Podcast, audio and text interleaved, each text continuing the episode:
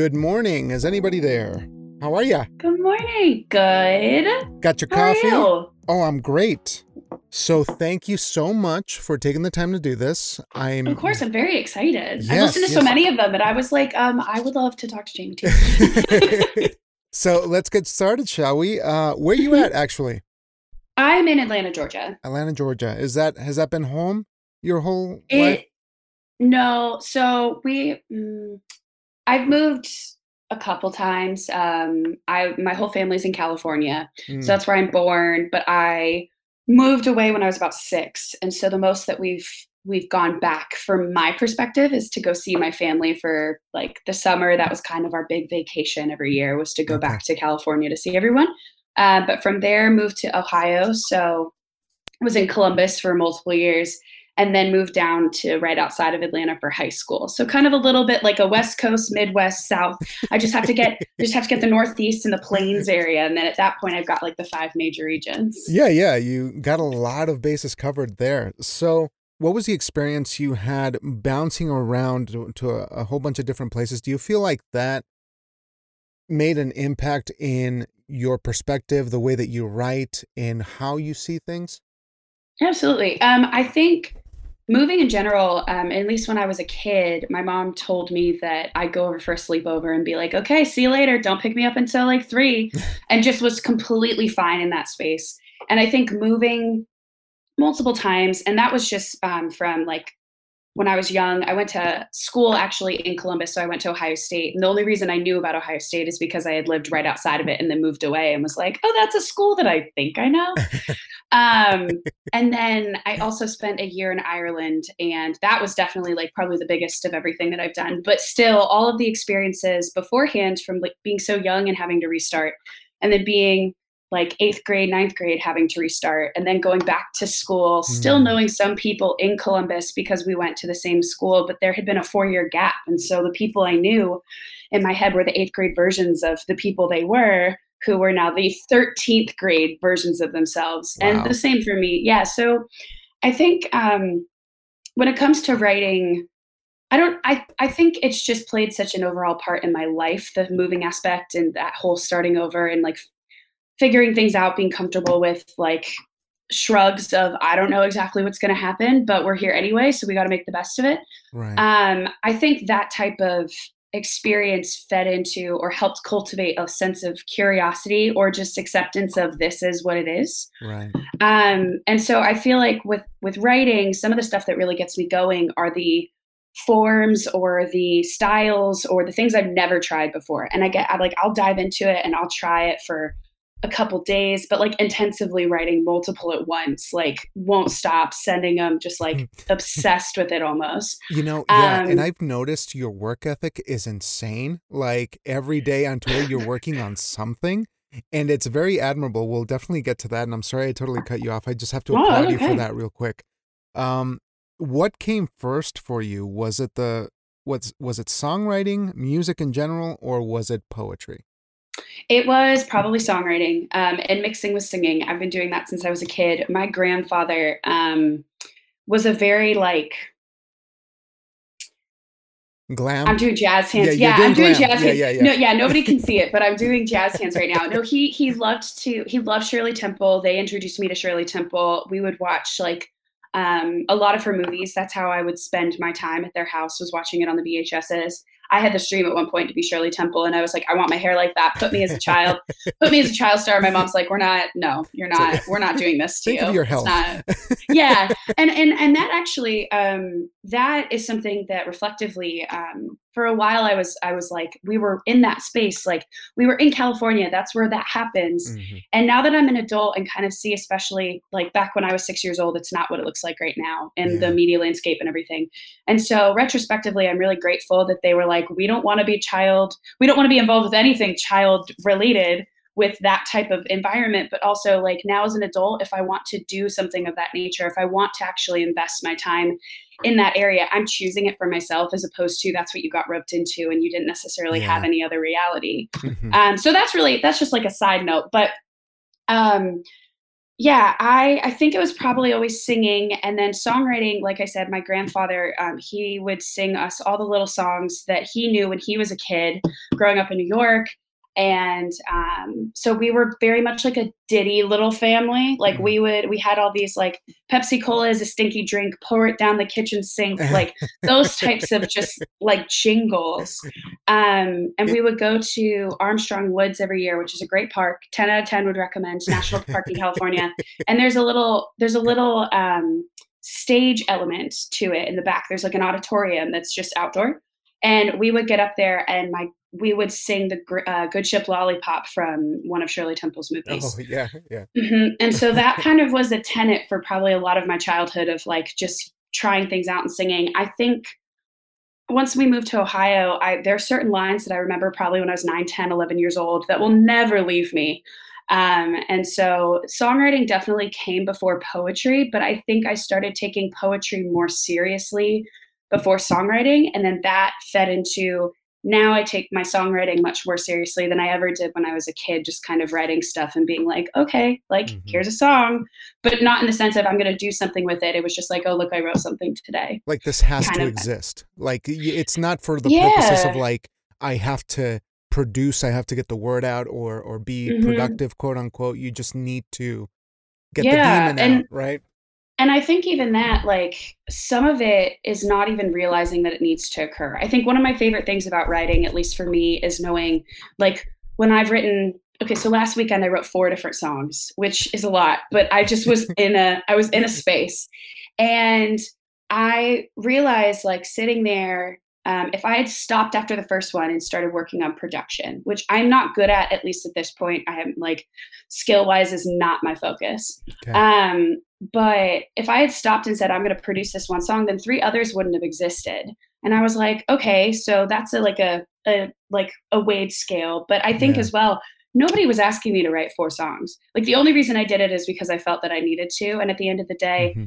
nobody was saying you have to get this done. You have to do this. I love that what i do personally and i think a lot of writers i'm, speaking to a lot of people at this point but um, feel is like you have to do it and it's a calling but to the extent of nobody is asking you necessarily to do this and yet you do it anyway. Mm-hmm. for yourself sometimes because you're in that space or you're like i want to get this out and, and i just think that's a really cool factor that comes with creation and art in general. Yeah for sure. And it feels like at least for me i've been investigating this idea of of constant practice, right? Mm-hmm. Because obviously, from song one to song four that you had this weekend, there was some kind of growth or some kind of mm-hmm. pattern that you got into that allowed you to let go of what you thought it was going to be and then kind of transcend a little bit. Do you feel like that's yeah. kind of what happens?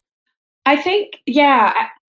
Yeah, I think so. I so um my good friend Lannie Stabile, who I, hers was the first episode that I yeah. listened to, um, which was great. But um, she has an incredible work ethic and drive of getting things done in a very planned and measured sense, which mm-hmm. I'm always like I'm envious to the point of admiration, to the point of I like, I'm like, what what would Lannie do? Like I yeah. think of that. I'm like, how would Lannie go about this? To the point sometimes I'll text her and be like, hey, so I have this thought. Like, what do you think? Um, and so that's that's a level of I think practice or reiteration that um, she is very good at being intentional with. I think for myself, I walk into it and then only realize later that, oh, that was a thing I was doing. And so that can have its positives and negatives. I think in the moment I'm a little hoodwinked with my own self. Um, like it gets the job done. Um, so yeah, practice. I think just looking back, um, I started taking songwriting again pretty seriously. Actually, right before I left for Ireland. So this is August, um, July, August of 2018. Mm-hmm. Um, I hadn't played guitar in a while. My best friend from high school was getting married, and she had asked me to cover um, a Lumineers song with her sister. And at mm. that point, I was like, okay, I haven't played guitar in forever. I need to relearn how to do the instrument. so that's that's literally the reason I picked up the instrument again. Um, and then I went to a couple open mics and was really inspired by some of the people I saw. So I decided to try to write a song myself. And with that momentum i was about to leave the country and i said well i mm-hmm. don't want to like lose that. So i brought my guitar as one of my luggage items with me. Oh wow. Um yeah because i was like i'm not about to take all this like four months of charge that i had and just watch it go away. Mm. so um then that led me through ireland. I was practicing things and just kind of trying to write stuff. Came back and was doing the same thing and just knowing where I was at then versus where I'm at now with my lyrics and with my proficiency on piano and I mean proficient is arguable, but I'm better than I was. Um, and same with guitar. I think it's really interesting that I don't look at every song as a piece of practice, but like you were saying, the one that I wrote in 2018 that allowed me to get the momentum again would not have brought me to the four that I just happened to write all separately on Saturday. Sure. Sure. And so it's very much a compounding thing. The more you try something out, whether it does or doesn't work, mm-hmm. it still is building towards something at some point, whether yeah. you you know what it's working towards at that moment or it surprises you later and you're like, oh gosh, I think right now I have like 85, I confidently I'd say like 85 full just bass recorded demos with either guitar backing mm-hmm. and and or piano and then my vocal. And it's just to get it down. It's really yeah. just to have it to make sure that it doesn't get lost or i forget. Oh that's um, great. and so that wouldn't exist had i not felt like i could try that years ago and just do it and see what happened as opposed to well it's not going to be perfect. It's not going to be this or yeah. like i'm not actually good at guitar or i'm not actually good at piano. And that's true. There are going to be people who are better than me at everything in every realm. But for myself like if i didn't give that leeway or that oh sorry i have dogs oh, too. oh you're They're fine no worries. Um, if I didn't give that grace almost, that's a big word I feel like I use in writing. If I didn't give myself grace of just mm-hmm. trying it out and then it's like, okay, well, it didn't work out this time, but that doesn't mean it couldn't couldn't in the future. Like yeah. try it again, but on a different day. Right. But I think it's a common issue or maybe a serious issue with a lot of folks who are writers and performers because the mm. the lack of I, I don't want to say resolve, but but it's like the hesitation doubles down. Because yeah. as a as a writer, you say, I it's not ready. It's not ready. Maybe you can put it off for a little while. And then yeah. as a performer, once you get it, you're like, this isn't ready. So it's like yeah. two sides of the same negative coin that are just like kind of going at you the whole time. But I'm curious how you were able to just find this confidence to say, screw it.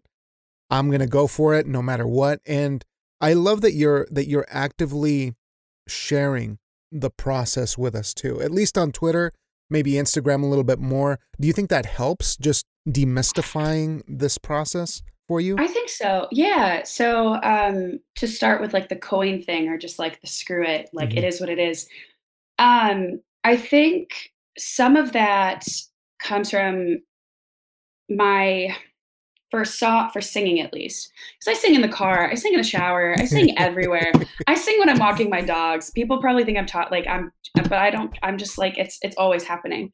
Um so the first couple times i did an open mic at a local venue um it's this it's called suburban tap.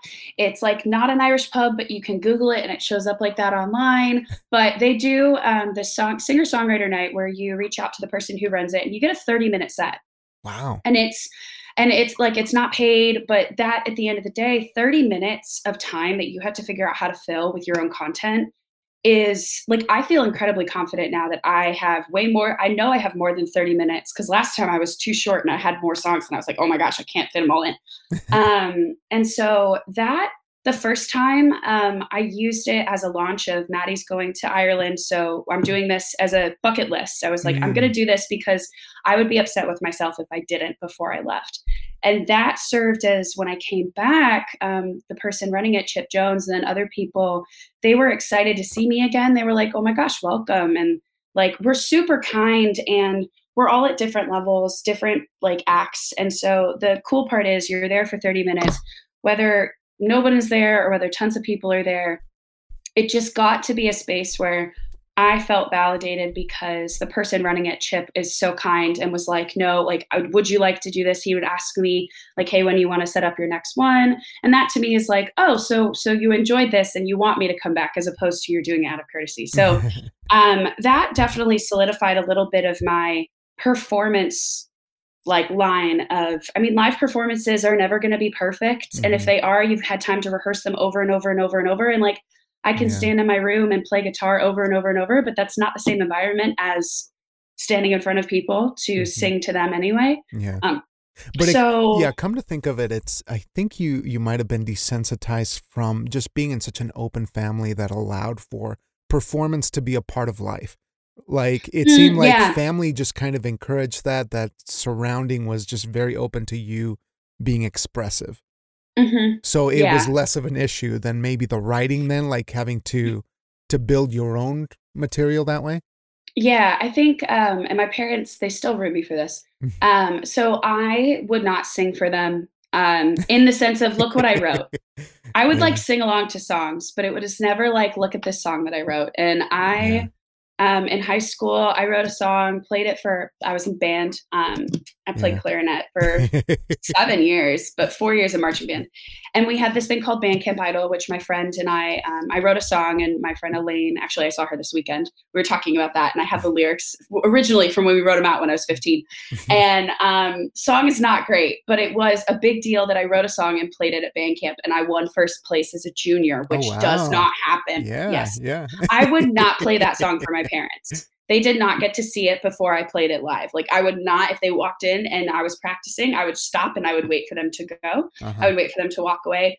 Um, Yeah. Same thing in the last couple of years. It's only gotten better. Better in the sense of I'll write something and I want to show them right away because I'm excited about it. Uh-huh. But it took a long time to get there with my own content. Oh yeah. Um, and so, yeah, I think the writing aspect or the confidence in what I was saying or how I was saying it has grown. And a lot of that, I think, I genuinely attribute it to the multiple years that I focused on poetry explicitly because that is so word based. Mhm. It doesn't include, like, I remember songs a lot better than I do my own poems because I need that sonic and not that the speaking doesn't come sonically but i'm always up in like It feels unfinished, song. right? Like it like Yeah. a, as a true performer, right? You have for the text. for my headspace yeah. Yeah. i'm like the text is there and i will say them and i'm like i i know how to orate them but i still have to read them they're not gonna i've never been a poem memorizer it because i want to then like come up with a melody or something behind it and i'm like Yeah. no that's not what this is yeah.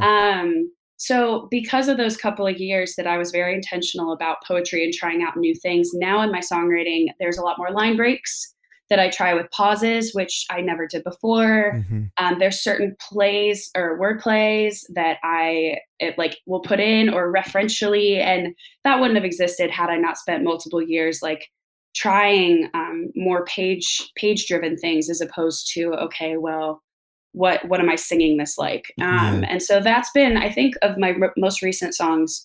I love watching that crossover Mhm. um, because poetry performance for me was much more stressful than singing but i think i've i've always been told that i have a nice voice and so even if i wasn't even if i wasn't saying something that mattered i could or mattered in the way i wanted but i could always fall back on well it sounds nice. And people will tell me that. So i think yeah, yeah. poetry was something that it was it was really the first time i had to sit down and be like okay am i saying what i want in the context that i want in the way that i want?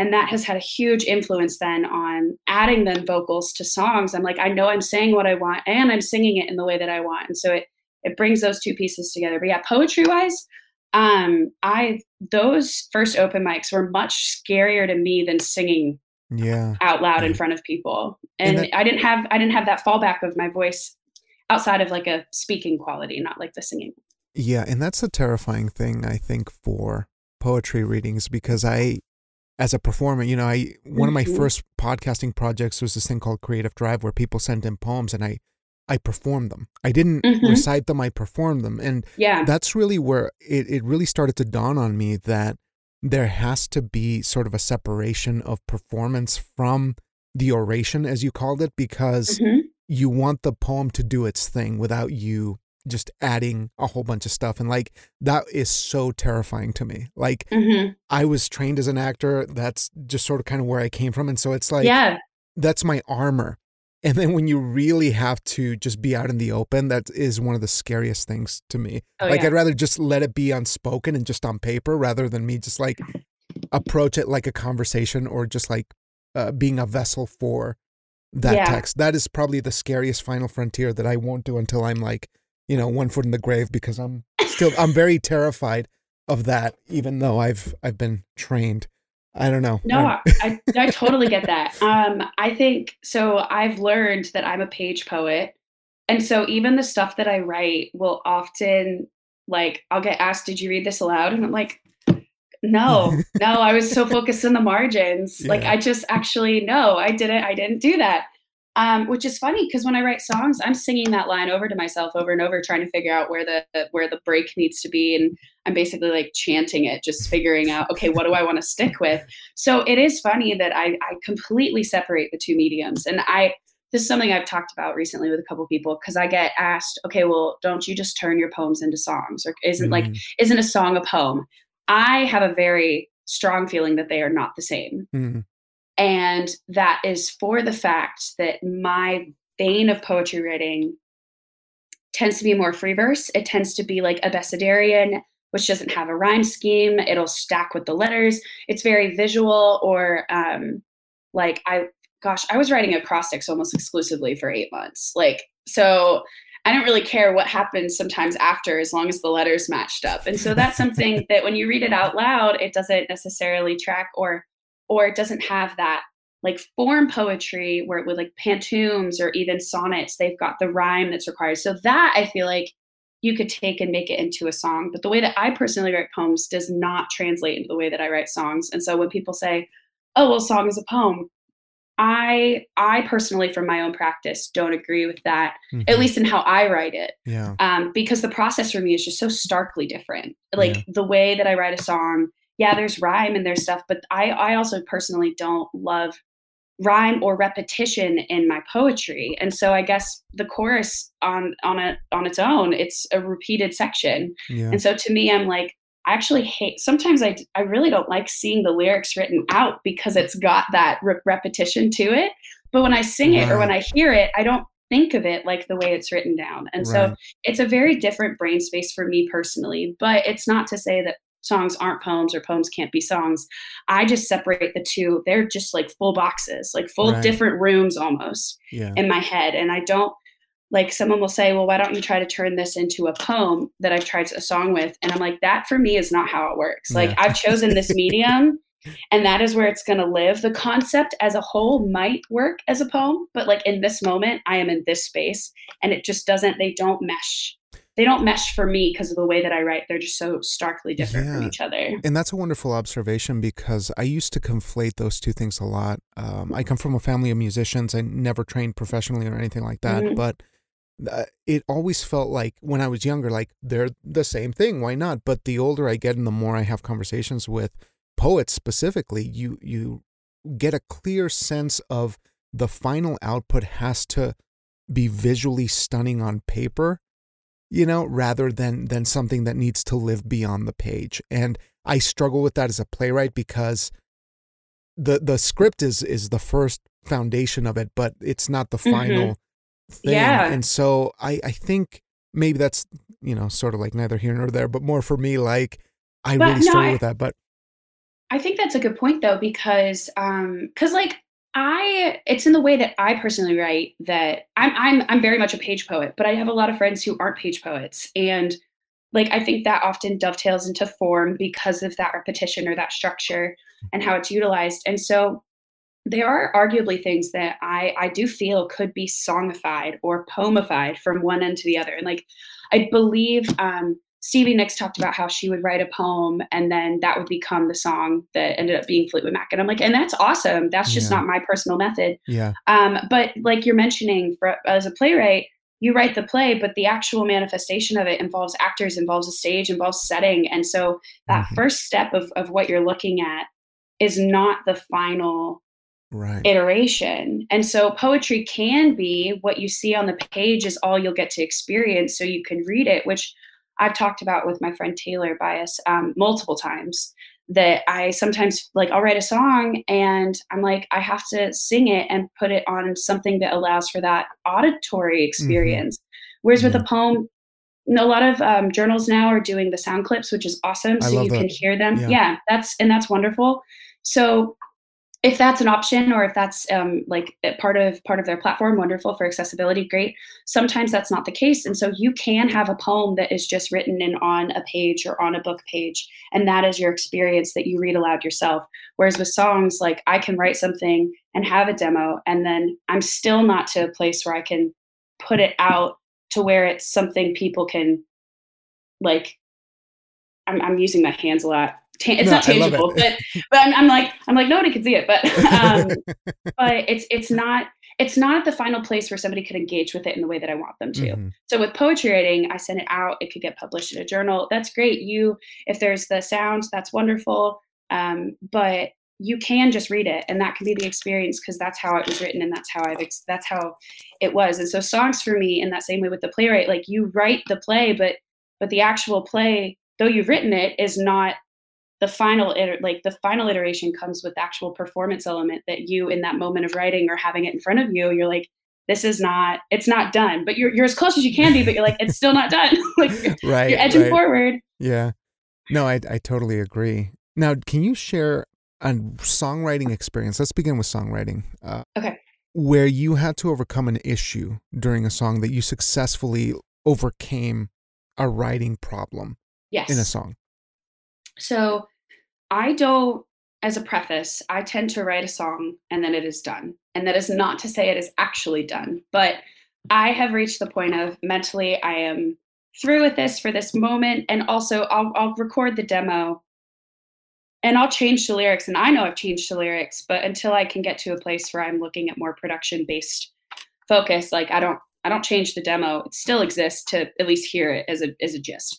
Um, so there have only been a couple songs in my history that I really was excited about, and I was I was like, I have to get this right.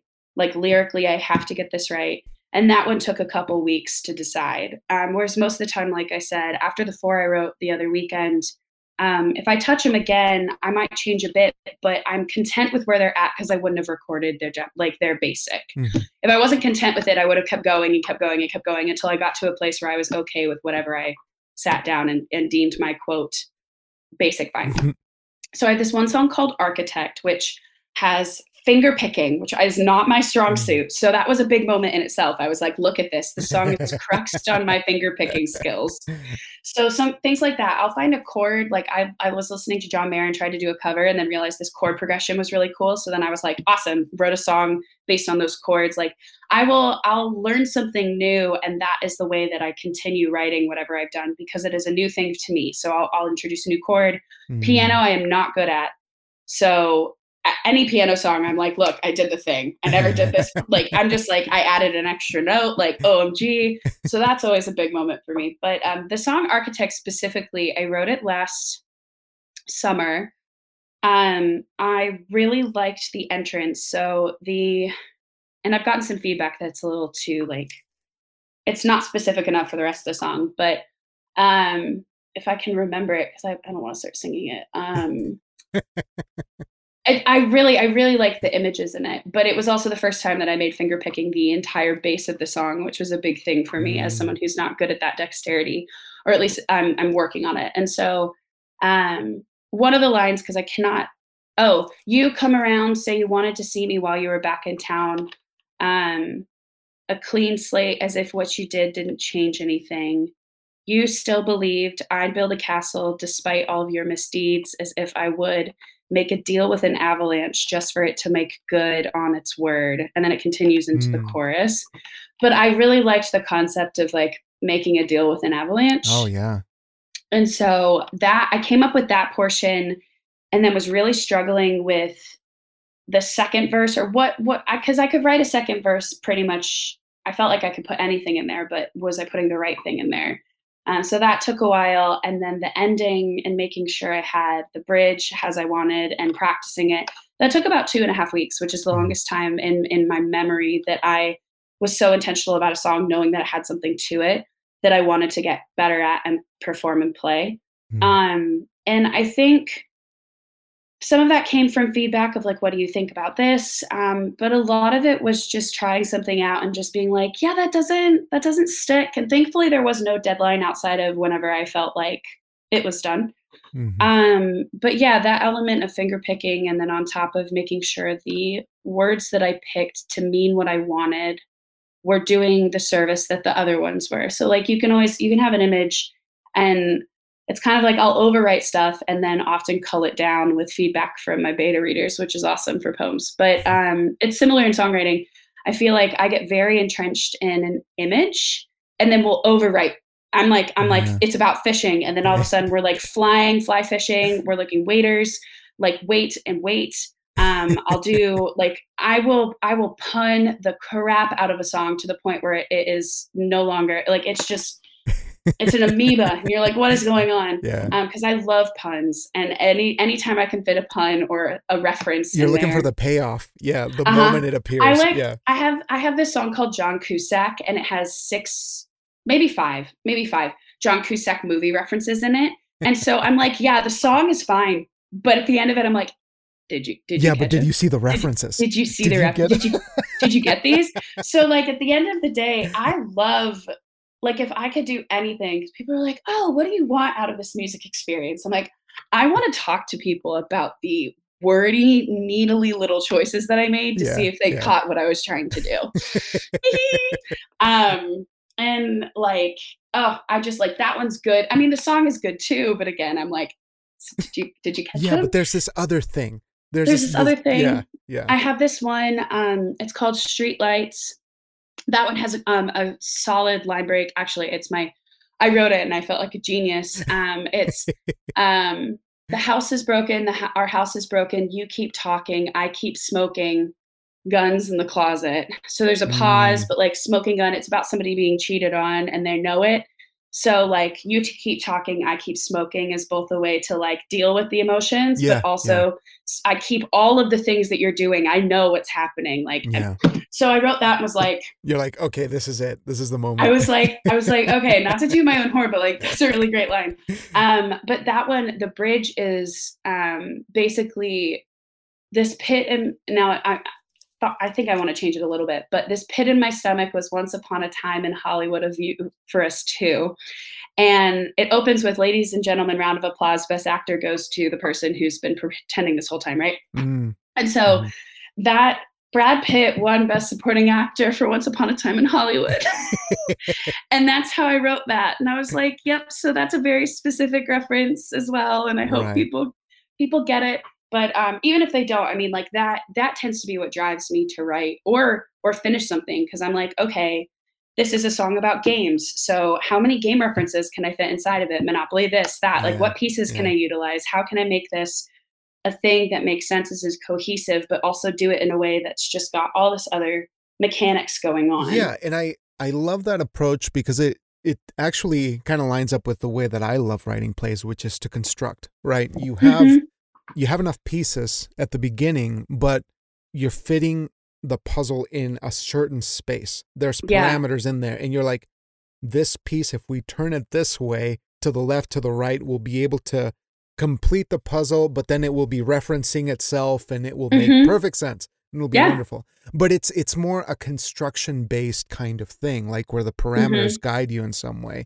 Do you feel like that's does that sound too robotic? I mean, I don't want to put words No, I think I think that's a really good descriptor of it because um, at the end, once you've constructed something, you have. I mean, if we think like building, Uh-huh. you have a building and you can go inside of it, or there's windows, and I think to have the theory of like what you want to write, I have a couple ideas that I've been trying to verbalize and if, with poetry and maybe that's actually funny maybe that particular piece of poetry will be a song Mhm. um, because I can't get it to work in the way that mentally I want it to work. Um, and so I think there's a lot of ways to take what's all floating out here. Um, and I'm using my hands again to make like a big cloud.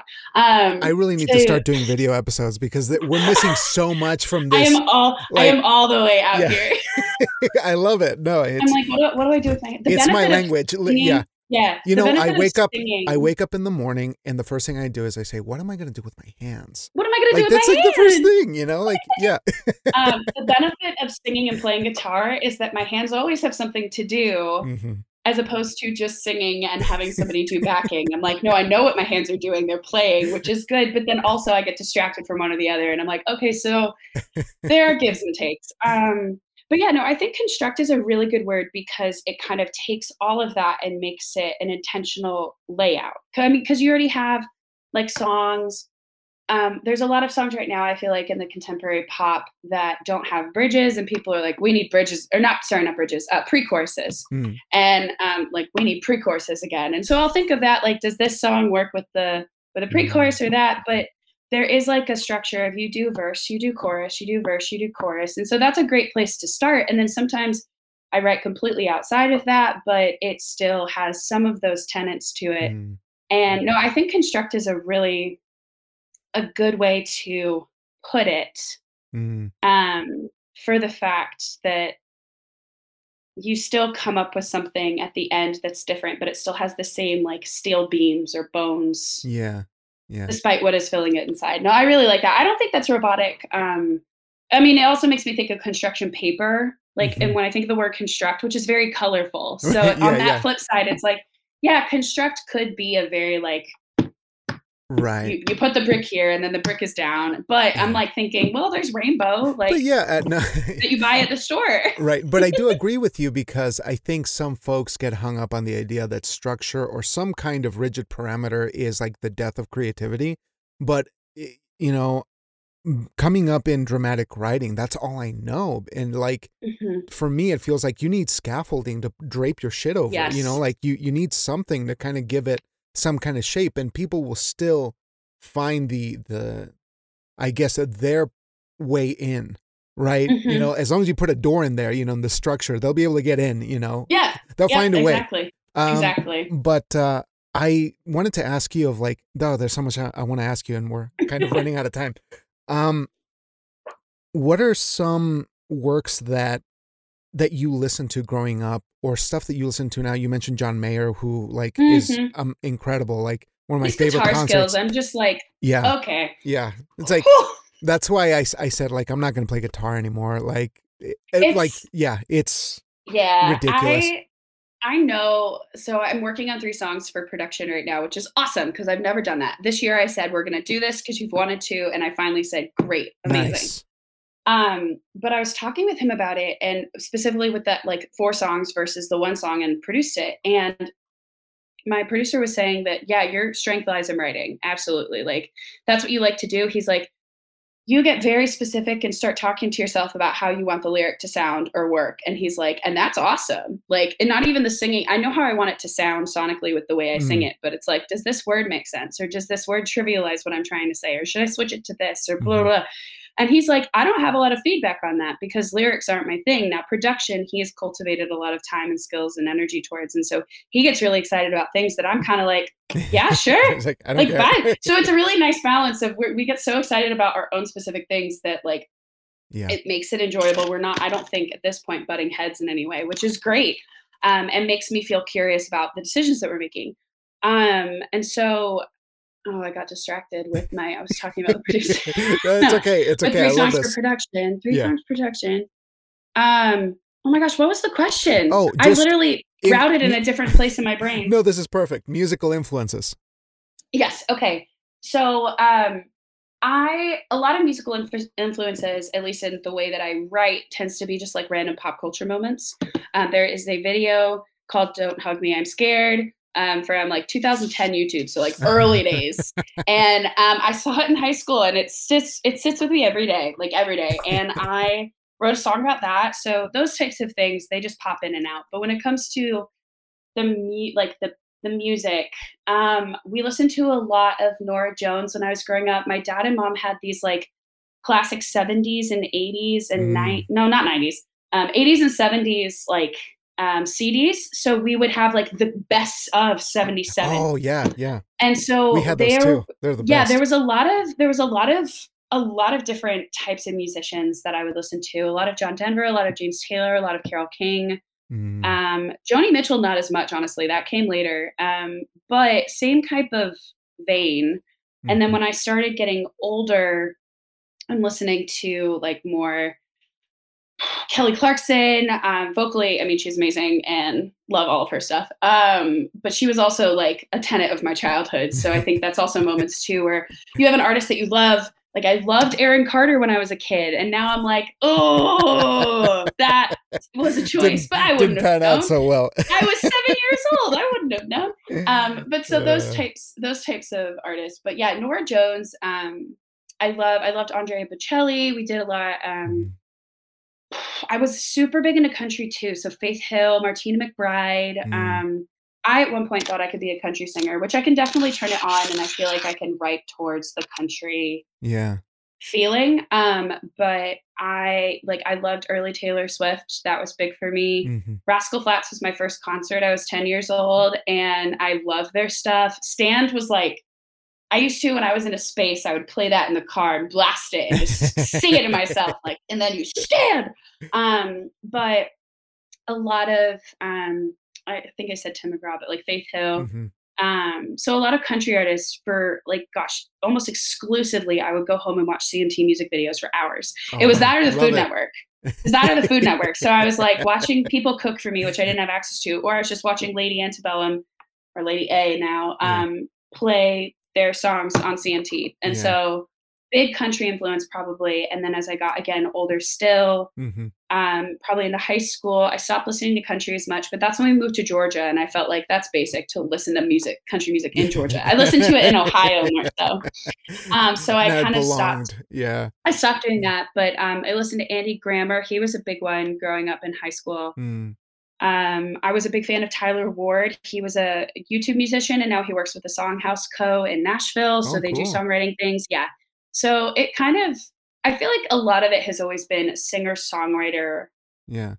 base, um, which then informed how I wrote stuff. But I think too the access. Not that not that I couldn't have tried to find a piano or or asked to do this, but I'm not like the very intensive practicer. Mhm. I am if it strokes my excitement or curiosity, I can do it for hours and not Gotta notice. But yeah. but if you're saying here's the list of things you have to do prescriptive to learn the skill, I'm like, yeah, that's I kind of will I was practicing kind of like you floss right before you go to the dentist. hmm You were hoping that they didn't realize you didn't do it for a while. so so like so my of my guitar teacher my guitar teacher would come over and and and that like lasted for a year or two. I think it didn't last that long. Um, and he'd be like, "So what'd you practice?" And I was like, "Yeah, it was just stuff." Thirty minutes before he got there. That was the max I did that week. Um, whereas now, without somebody to tell me to do those things, I'm actually doing it more because it's on my own Mhm. time and terms, and I'm learning the skill not with the intent of I'm going to try to learn this chord, but I've created something with this new information, which is Mhm. that that's that's what drives me. But yeah, I think I think tonally, I've always been singer songwriter driven Yeah. um, which then helped me feel comfortable to write songs with a guitar, even if I didn't have a ton of the best like ability to play it. Yeah. But it's like, Yeah. well, the stuff I listen to has that, so it's it's like that's okay. It's like it's a, it's an entrance. It doesn't have to be the best thing in the entire world because Sure. the chords are still going to be the same. Someone can execute it very be- like much better than I can. But at the end of the day, it's still the accent or it's it's the entry point. It's the door. hmm It's the door to get in and try building the thing. Right. Um, so yeah, a lot of singer songwriter stuff and, and a very big chunk of history dedicated to only country music. Oh, awesome. just- I got one more music question for you and then Mhm. a couple more, you know, to be mindful of your time here, but can you give me an example of a perfect song that you've listened to? What's a song that you look at and um and you're like, "Whoa, shit, this is a high watermark. This is a benchmark that I aspire to." um, there are definitely songs that I wish I had written. Um, I heard it the first time and was like, I can't believe.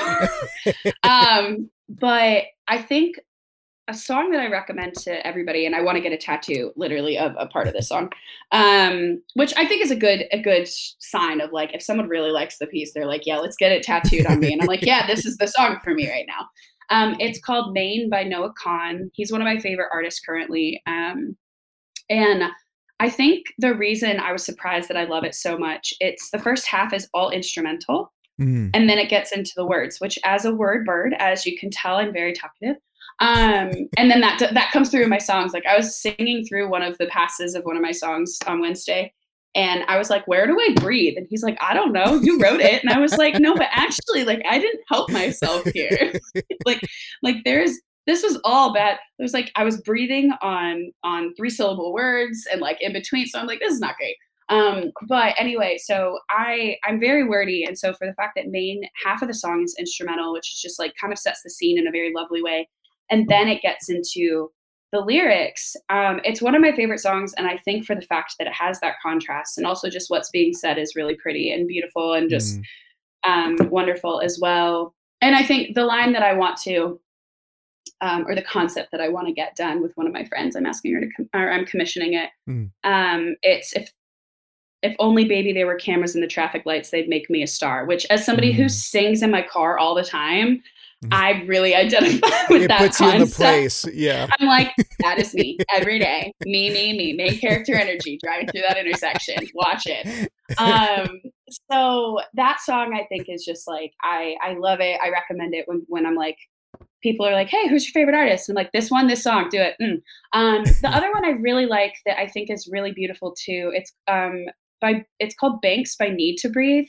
I Mhm. don't listen to a lot of NEEDTOBREATHE songs, but that one came up, and I think it's just a really lovely use of banks and river imagery, but then also to get the message across. And it's just very supportive. And I was Mm. like, I would have loved to have written this song. Like Yeah, that would have been yeah. amazing.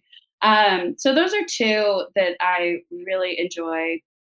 And then kind of want to round it out with a third. Gosh, yeah. something Yeah. that I listen to all the time? Oh, okay. So this one for a musical entrance, I love Sara Bareilles. Gravity by her, I think, is gorgeous, absolutely gorgeous.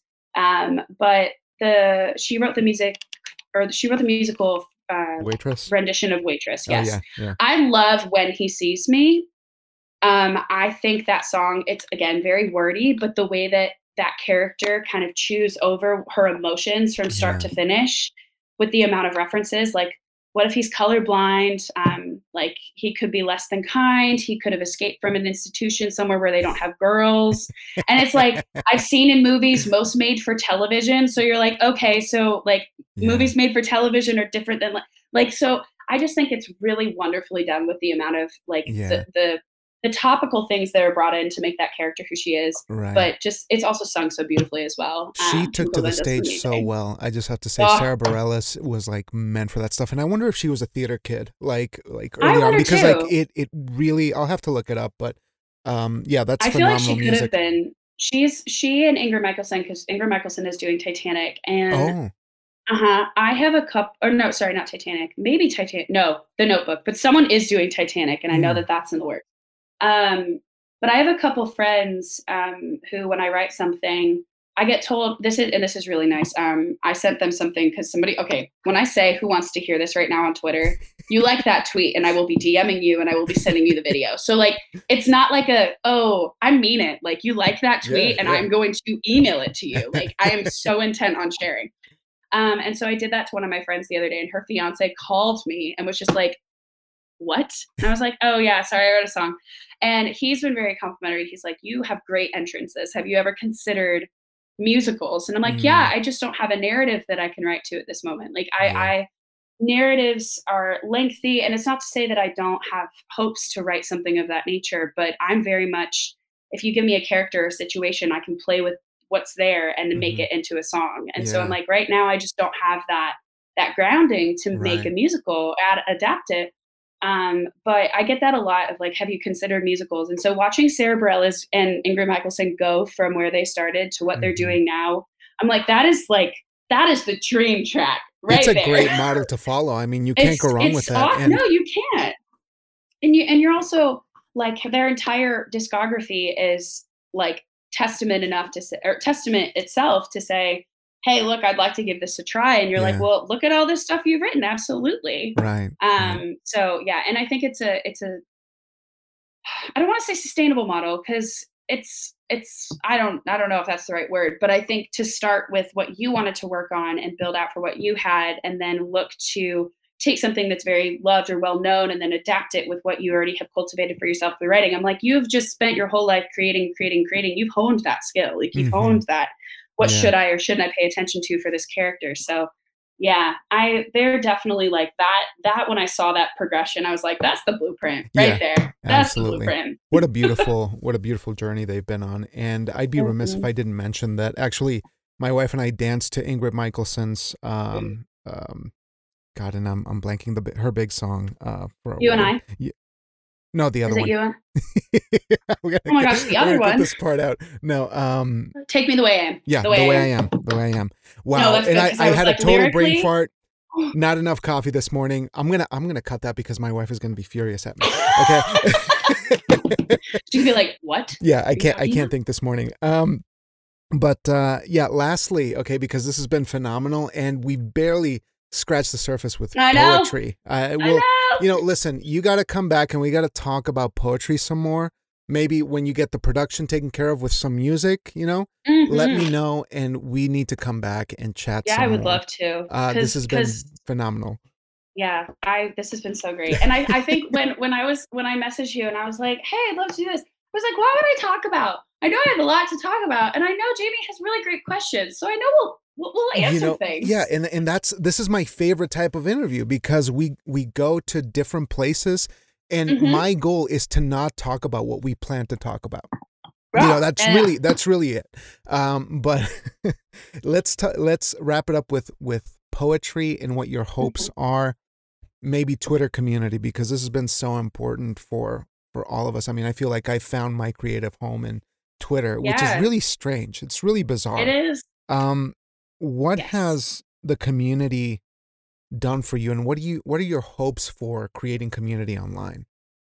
Yeah. Um, so at the current moment, I've been having to temper my social media usage. I think it's because um, I have something that I'm, so I'm leaving the country ah, in um, September. I'm Oh. going to grad school. hmm And so it's very exciting, but I um, am currently not working. Hmm. So I have been on social media a lot to the point where that's all I do with my day. And then I leave, I'm like sitting here and I'm like, okay, so what did I, not even what did I do, but like, I don't know where I am anymore. So I've been having to kind of scale it back for the fact that when I was working nine to five, I wouldn't be on it all the time. I would touch in for a little break. Whereas now I've made that basically my job. And I'm like, no, no, no, no, this is not healthy. Yeah. Um, but on whole, I mean, I wouldn't, I wouldn't, um, frankly, have published anything without Twitter.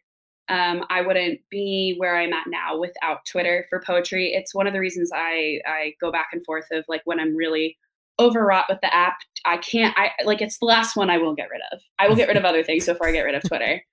Um, and so much of that comes from um, just engaging, seeing people's work, getting to support someone by going to a reading um, or or buying their chapbook or um, sharing that information and pieces that come out. And so that was something. I mean, I I started looking at publishing right before I left for Ireland. I just do that a lot. I do things right before I like make a huge life change.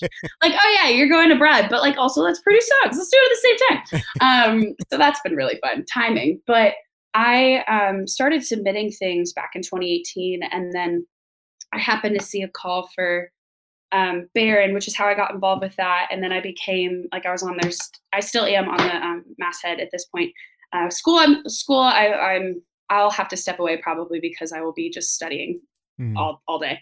Um, but that experience um, gave me the confidence to try more with my own work. But then also, um, I met so many people because of that, because of that one call that I saw online, and it really was just timing. I just happened to see it one day and and sent out the um, application to be involved.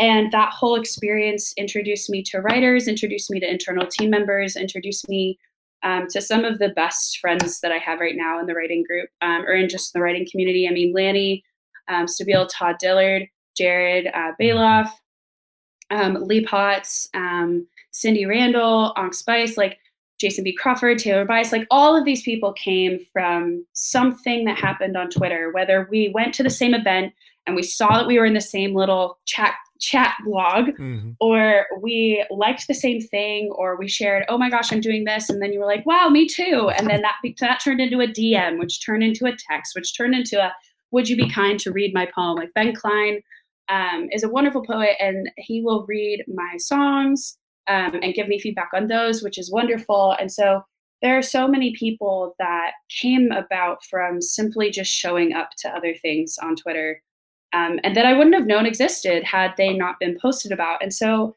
I think for me, Twitter is a place where it can serve as a launch pad, but the actual stuff that comes with it is a later cultivation. Like to assume that because you follow each other online means you know that person or vice versa. It's it's not always the case.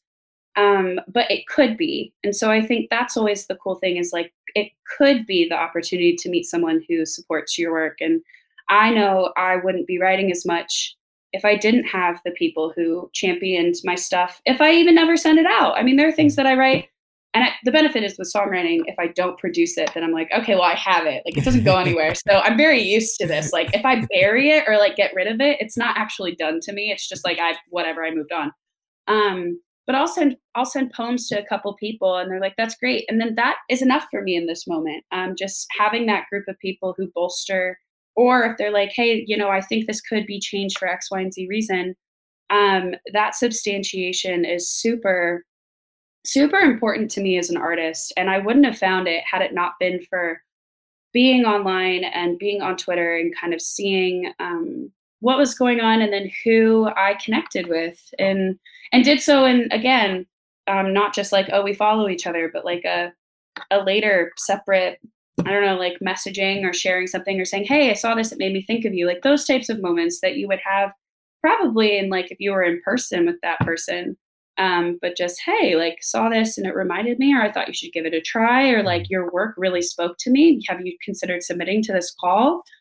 Um, and I think too, so one of the things that I want personally to work towards is an album or a collection. And I saw this tweet the other day. I have not listened to Beyonce's new album yet, but it was talking about how Beyonce is a reminder that albums and that whole experience is a world building exercise. It's just building a world.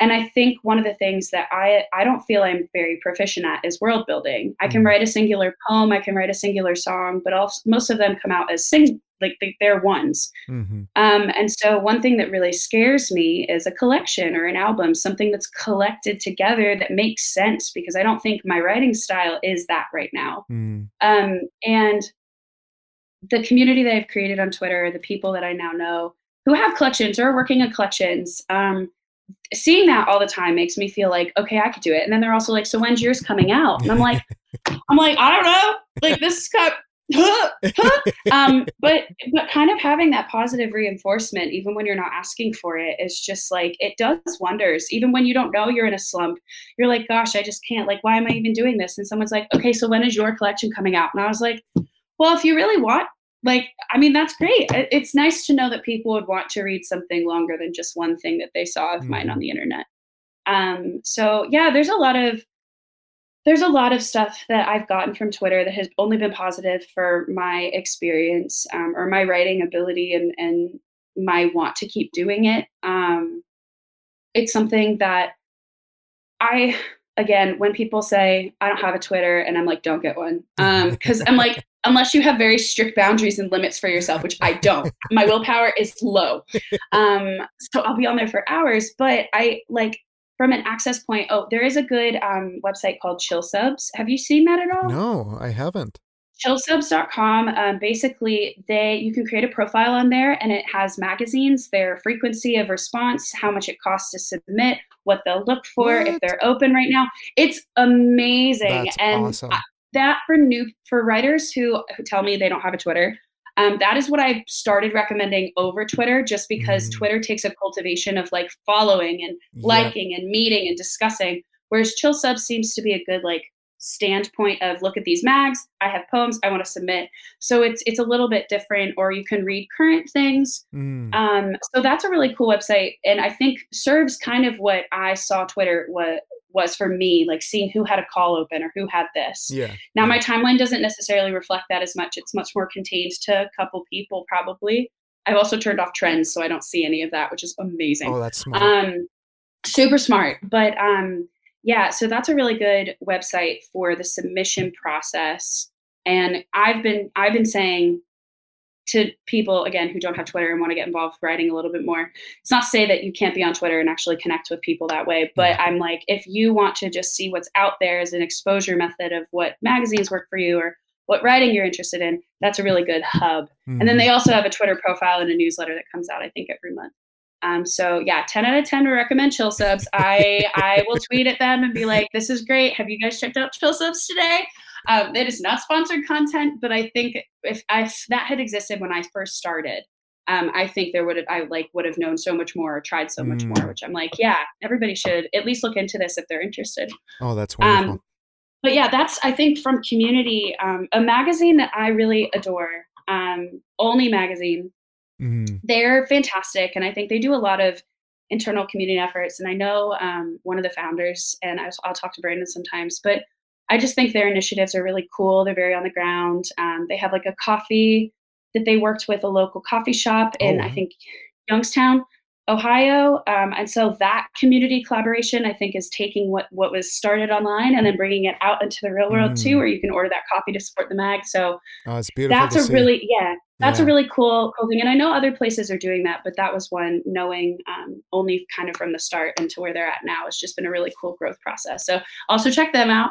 Um, but yeah, I just I love that you can support people that you might never meet in person or might not for a couple years. I think I I could be wrong, but I think on Lannie's podcast episode she talked about um, like people she had met, and I flew up to her baby shower with her That's and her wife, right. Yeah. uh, yeah. and that was the second time we had ever met in person. How beautiful So people people were like, "How do you know Lannie?" And I was like, "I mean, we've known each other for like three years, but this is technically the second time we've We're met." internet people, you know. and I'm like, and I'm like staying at her house. So, but it's just like initially, I remember my parents being all, "I can't. How could you?" And now I'm Mhm. like, so much, especially with the pandemic and and hmm how that changed all of our lives and is still like continuing to change them. Um, my online, the people that I met or talked to online was more so than anybody I was proximally around to, other than Mhm. my parents since I lived here um, with them. But um, yeah, that those relationships were really strengthened, and that was when Lannie and I definitely got like deeper into friendship. Same with Todd, same with Cindy, like all hmm all these people um, that now I call really close friends that I love to share stuff with, or when they have something I want to share immediately and tell everybody about it. So Right. my favorite part about the online community is is being so excited to shout from the hills that your friends are doing awesome things and not even friends Beautiful. just people that you admire you're just like Yeah. i just love that you are doing great. And even if they're not doing great like you're like well i'm here to support you regardless. I guess like at the end of the day i'm like i'm supporting you. And that is the situation. Good or bad not good or bad, but there's nuance to that, obviously. But like, I'm going to support you because I believe not only in your work, but you as a person, which I think is something you can always say, I love this poet, I support their work, but like, there's such a, a gift and a blessing to get to know the people who then create some of the coolest stuff that you get to experience. And I'm very lucky that a lot of my friends are some of my favorite authors. So I love them so much. well, that is uh, just a beautiful, inspiring, and amazing note to end on. And I want to thank you so much, Maddie, for your joyful spirit, for the support that you're putting out into the world, and of course, for these amazing works that you're doing in song form and poetry forms and whatever else is to come. I just wish you the best. I think it's going to be an awesome, awesome time ahead. But please let me know when you have your next project lined up, when there's something else that you got to have uh, um, on our radar so that we can keep talking about it. And we didn't even cover the newsletter, which is uh, oh, we did it. Oh my gosh. an amazing we pun did it. led, spearheaded by by yourself and three other amazing folks. Yeah. Um, but we'll have to uh, we'll have to talk about it a little bit. We'll have to more. table it for next time. That's right. We'll have to wait. We'll have to wait for the next winter. Yes, Um, but for the time being, coming. for the time being, check out the newsletter and um, I'm gonna put descriptions and all this stuff on there. But is there All good. any other website or things that we should be pointing to? Oh no! You got a um, of- Reverb, right? Reverb Nation. I do. I Yes. do. Okay, so here's the thing. I don't use those a lot. Truthfully, it's like I created Instagram accounts that were for my music, and I'm like, it's too many to handle. So Yeah. you can find me pretty much at Madalinksy, Okay. which is basically Madalinsky spelled incorrectly. Um, because I did that once and was like, who else is gonna make that mistake? No one. So I made the mistake intentionally. Um, but that's like Twitter, TikTok, which I now have. Ugh. Um, Twitter, yeah, we gotta get into that next time too. it's a time. Let me tell you, I am not Oh. good at it. But I have one. I literally I wanted to make it so I could save my username. So now Oh, they're all yeah, the same yeah. across all platforms. I was like, listen, I did the thing. Um, but yeah, and then my website, um, I actually just routed that madalinksy.com or wrote Madeline, either one. Um, and I, I don't update that as much too. So probably Twitter. It's Twitter. honestly probably Twitter. All That's the roads place lead to Twitter. All roads lead to the tweet. All roads re- lead to the birds. oh, wonderful. Well, Maddie, it was such a wonderful time. I hope we get to chat real soon, but we will catch up on the internet as always on Twitter. Jamie, th- thank you so much for having me. This was so fun. This was a blast. Uh, we we got to keep talking, and I hope that you start writing musicals. That's really I, that's oh, really my goal. You got to get to it. I do. I know. I know. I can imagine the problem with being in band for so long, like seven years, is that like when I think of something, I'm thinking of the full backing, but I'm like, I can't yeah. play trombone or French horn. so mm, I guess I could MIDI data, but that's again Yeah, yeah, yeah, beyond yeah. my ability. just but start, that all we got to do is just start small. All you need is small your and build guitar. it out. All you need. You could do a one woman show. I Like could. that, I honestly, really could. that would be super awesome. And I just I love that no budget stuff. I love that minimal, minimal, minimal, and you can make something awesome happen. and you can So- make you can make wonders with with very Yes. little on the button. No, that's so you're so right. Yeah. Oh my gosh. Sorry, I, I go on these tangents because I want everyone to do like a like a no budget show. So I'm I I'm no, I would love to do. I would love to do a no budget musical, like like It's very possible. very little budget musical. Yes, yes. it could happen. Do It could happen. The narrative will will reveal itself to you. I'm just gonna keep you know evangelizing uh, offline, but I'll uh, I'll leave you. I'll let you have your Sunday back. But thank you so much, Maddie. You're awesome, and it's such a pleasure to get to connect with you and talk to you today. Thank you. Likewise. I will see you on the on the interwebs. That's right. That's right. Okay. I'll be in touch. I'll talk to you Okay. later. Bye, Jamie. Bye.